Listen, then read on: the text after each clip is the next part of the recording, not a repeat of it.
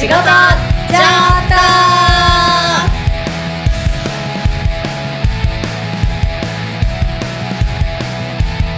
お疲れ様です。先輩ねお疲れ様です。後輩です。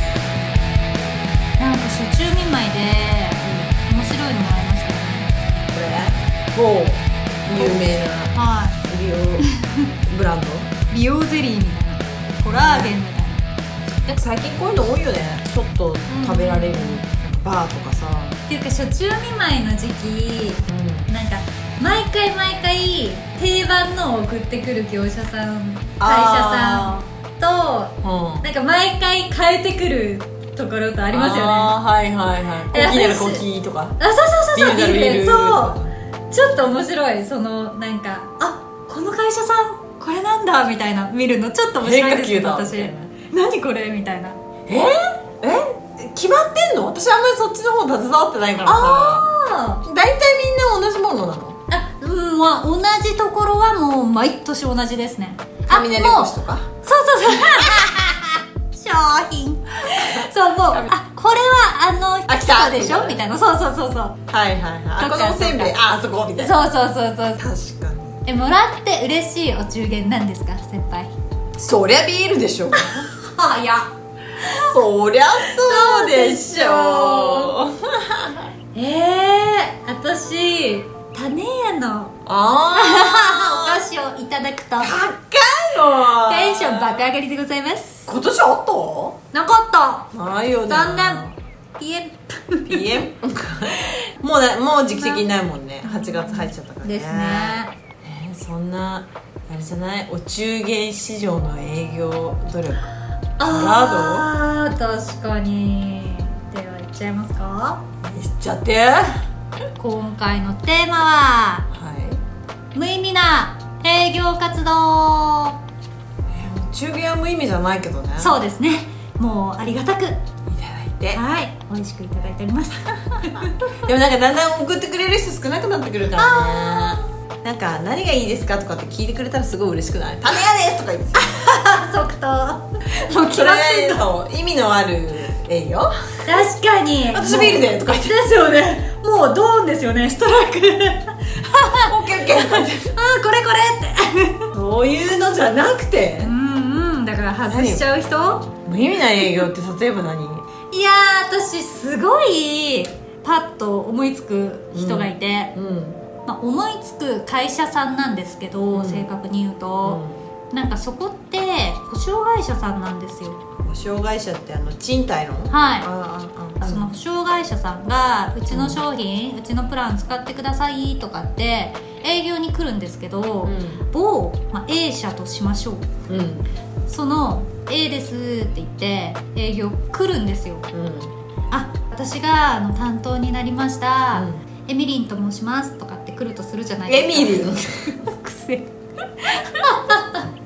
で「あよろしくお願いします」って名刺交換するんですね、うん。で「あ何か今お困りのこととかないですか?うん」管理個数今何個ぐらいですか、うち以外にどこの保証会社さん使われてますか？うん。まあそういうたわいもない話をして「あじゃあ今後ともよろしくお願いします」って言って変えられるんですね。でまあその後1ヶ月。うん。また A 社ですって来るんですよ。うん。で違う子が来るんですよ。うん。ああのこの度担当が変わりましてご挨拶させていただきたくてお伺いしました。私マリリンと申します。キャバ嬢みたい。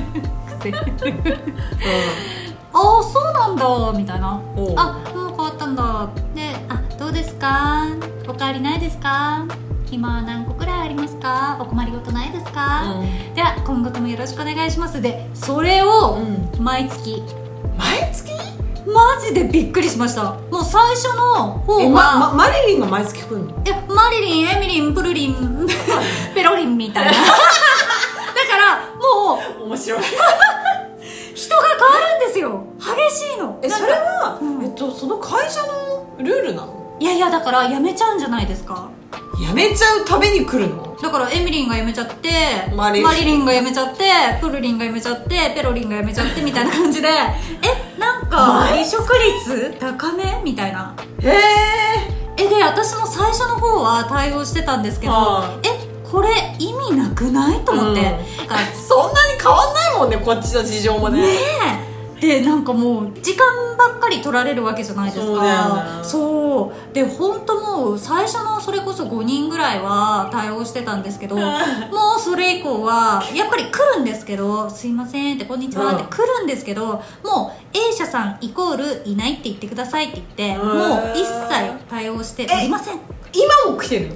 来ますねたまに。うっそ来ます。懲りずに来ますえでも私実際、うん。えって思ったのがあの例えば、まあ、マリリン担当の時にうん。何かあったとするじゃないですか、うん。保証関連で、でああこういう時どうしようかなと思って、マリリンに電話するじゃないですか、うんうんそうすると、うん。マリリンは「確認します」って言って、折り返しにされるんですね。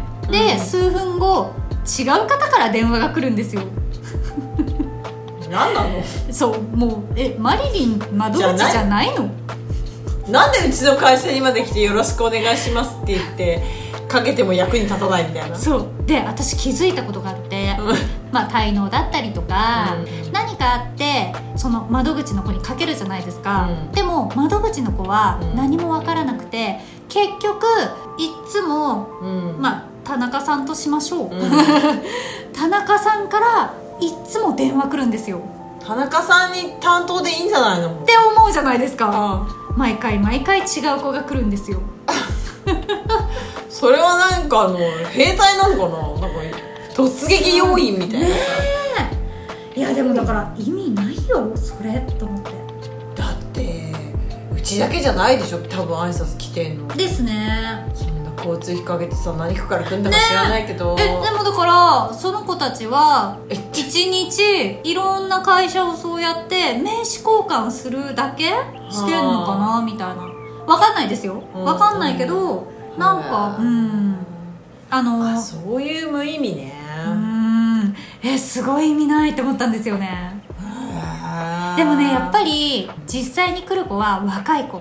り決まって若い子なんですよだからまあまず入社してまずやるのが、うんうんそういう挨拶回りだったりとかなのかもしれないけどうん。でもそれで育たないんだったら A 社だってうちにもう毎月のように来てる入れ替わり立ち替わり担当者変わってるっていうことはうん。把握してるわけじゃないですか、それでそういうシステムを変えないのってえー、えー、みたいな。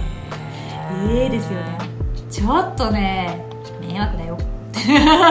無意味。ねそうなんですよ。いやなんかちょっと営業とは違うんだけどさ、うん。私たちの方でさ管理してる会社が変わる時があるんだよ、はい。その時にうちがこれから入る、うんうん。で今までやってた管理会社さんが去っていくっていう、で去っていく方は、まあ、解約されるっていうことになるからさ、うんまあ、解お客さんから解約されるいいことではないですないねからね。まあ、会社としては痛いというか言はいって解約されるっていうのは痛いんでしょうけど、そうなるとさお客さんはあとじゃあ管理会社さん同士でちゃんと引き継いでねよろしくってなるのよ普通。はい。で私たちは分かりました、うん。って言うんだけどその去っていく解約された会社としたらさ私たちは敵っていうかちょっと話したくないわけよ。ああまあ面白くないですよね。面白くないうん立場だから、対応がこういいところと 悪いところが本当にあるのよ。えー。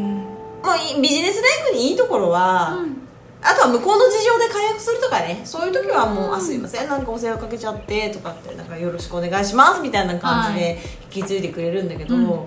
完全に切られたところとかはもう半分意地悪みたいのするんだよね なんかこっちがかけても電話来ないとかさ折り返し来ないとかさそういうとこやぞ。そういうとこが解約された原因なんじゃないの？って私は思うんだけどひどいよ。いまだにその本本来管理組合さんに返さなきゃいけないお通帳とか個人情報とか返してない通帳？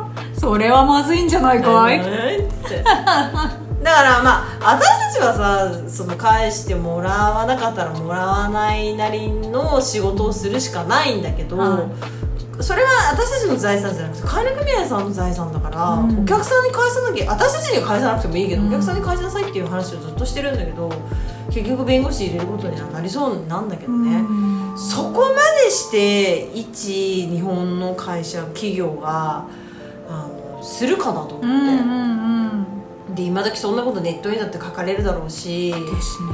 まあ向こうには向こうの言い分があるのかもしれないけど、うんもう決定しちゃったことだからさ、うんうんうん。ねえ抱え込んでたってどうすんのってそれ、ね。無意味ですよね。で おそらくそう。その会社の社長さんが指示出してるっぽいのよ。でその部下たちは直接私たちと窓口で対応する部下たちは多分そんなことしたくないんだと思うんだよ。わかんないけど。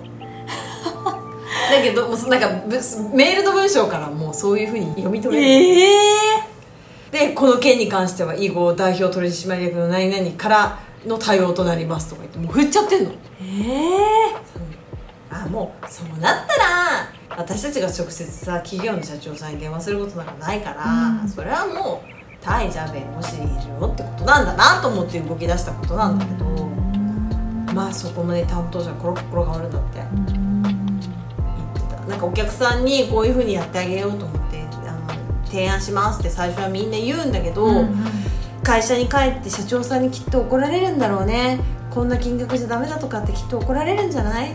こんなことしてくるだって怒られるんじゃない？どんどんどんどんみんな顔が変わっていってねって結局辞めちゃうのそこの会社の人とか言って。もう見抜かれてる。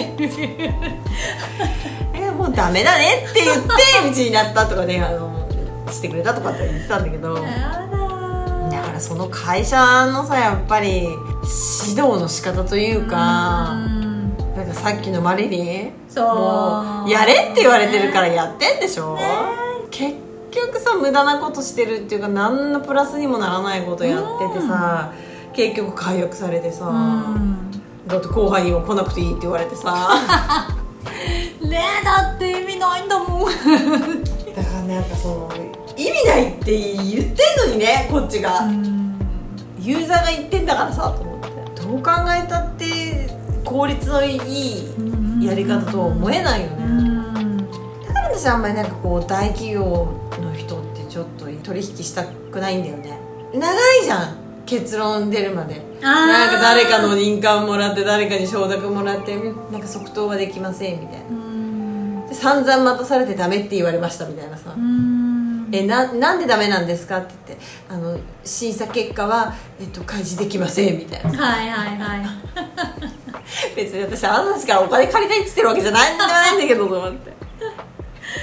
散々待たされてダメって言ってさうん。どういうことみたいな。あとさなんか肌からできないっていう人いない？面倒くさいのか知らないけど。え何をですか？この間さ私こういう工事をしてもらいたい。うんうんでこういうところがダメだからこういうふうにしてもらいたいんだけどって言ったのね。うんはい。でそこはそういう工事に長けてるところで私はできると思ったから聞いたの、うんうんいつもそこのマンションに出入りしてる業者さんだから、うんうんうんだからさやりたくないんだろうね。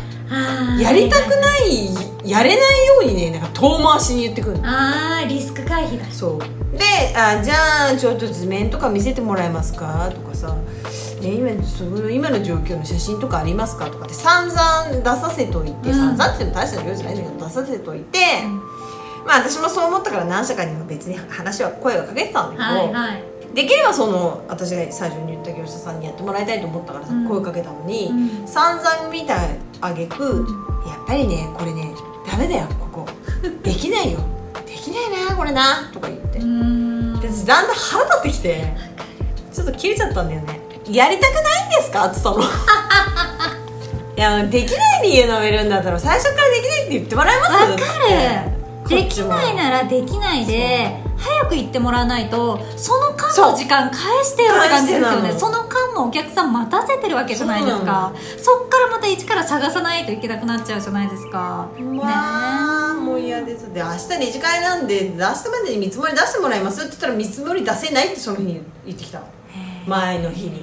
だからやりたくないならやりたくない。ってはっきり言ってくださいよ。うん。いやそういう意味じゃないんですけどどういう意味だよと思って あもういいもうやりたくないってことですね。あでも結構です。もう頼みませんあカチャ切り。そしたらなんか折り返し携帯に電話あったんだけど無視。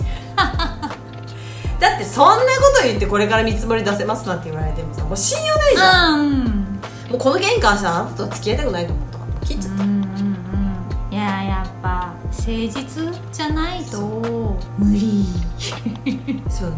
うん。でさっきもさうちの違う部署の人にさこういうのできるって聞いたらさまたできない理由を述べるわけです。あここだけやってもちょっとおかしくなるよじゃあおかしくなると思うんだったらどういう風にしたらおかしくならないか提案するのがあんたの仕事でしょと思って考さえなよ。なんでいつも受けたままなのって思うんだよね。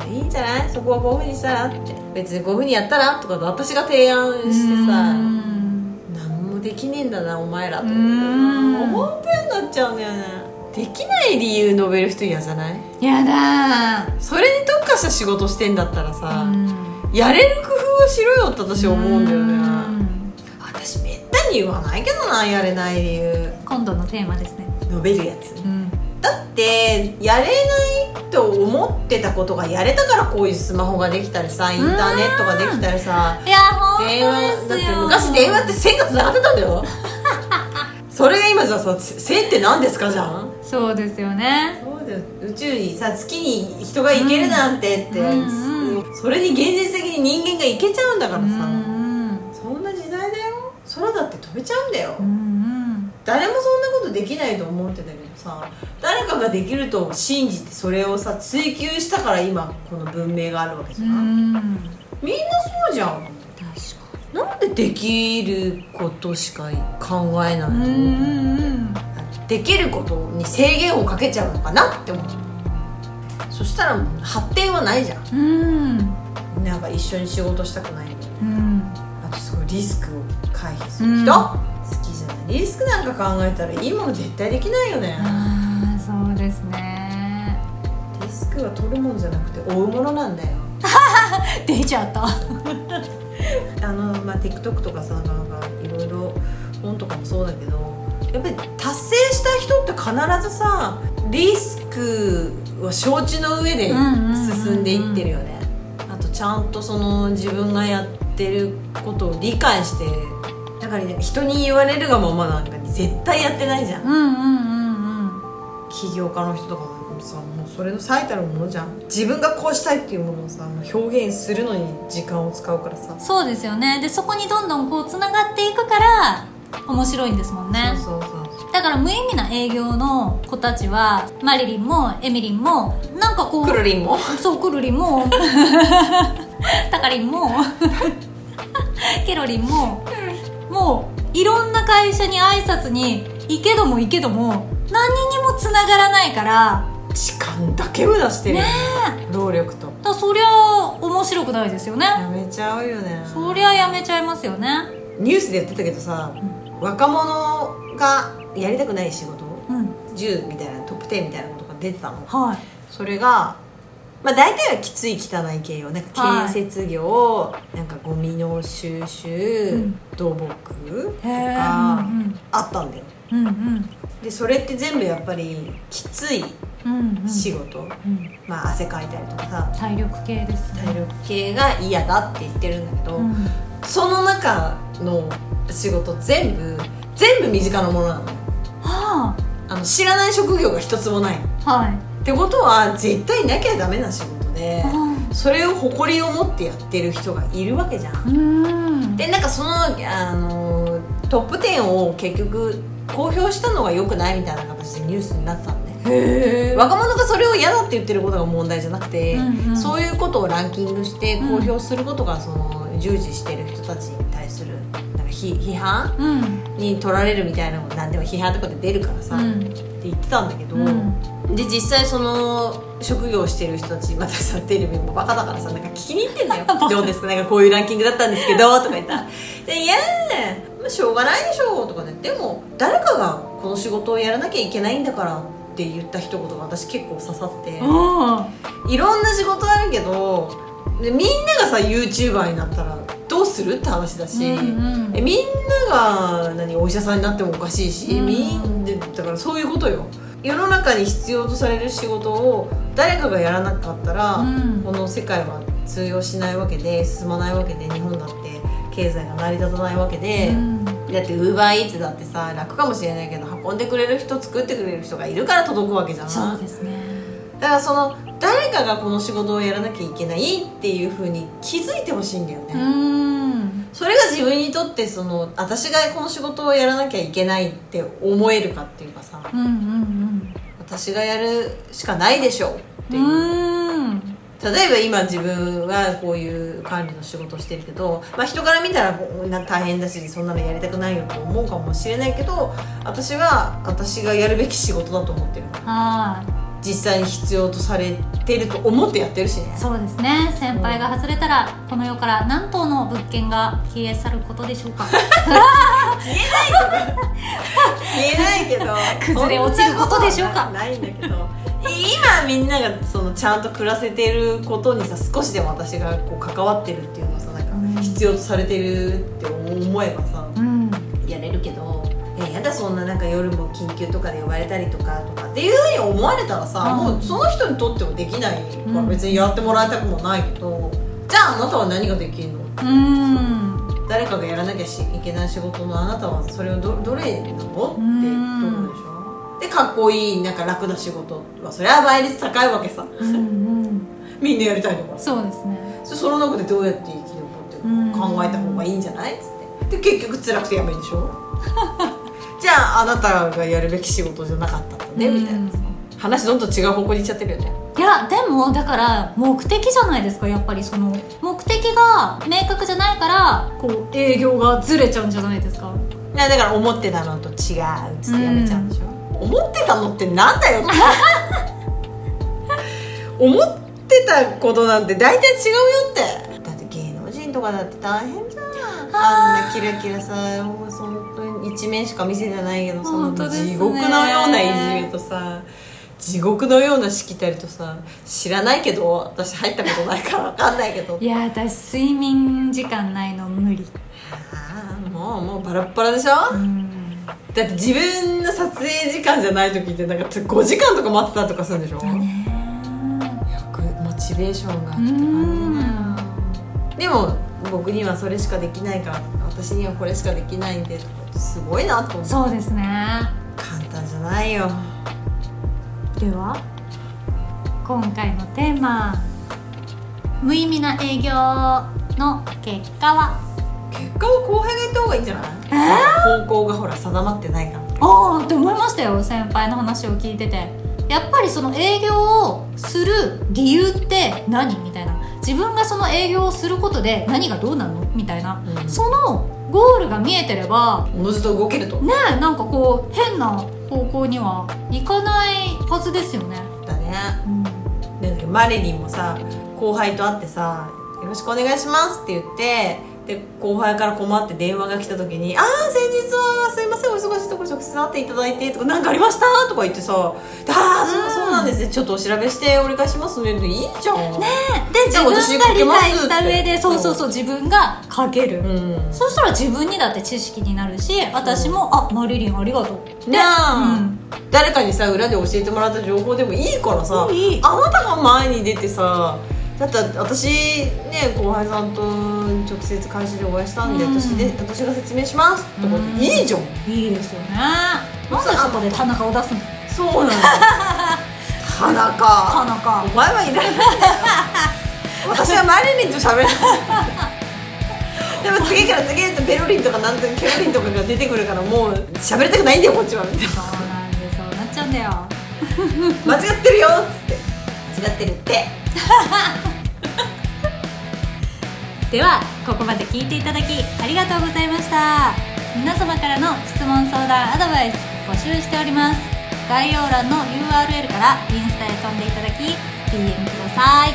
ということでセット系社員の仕事上等でした。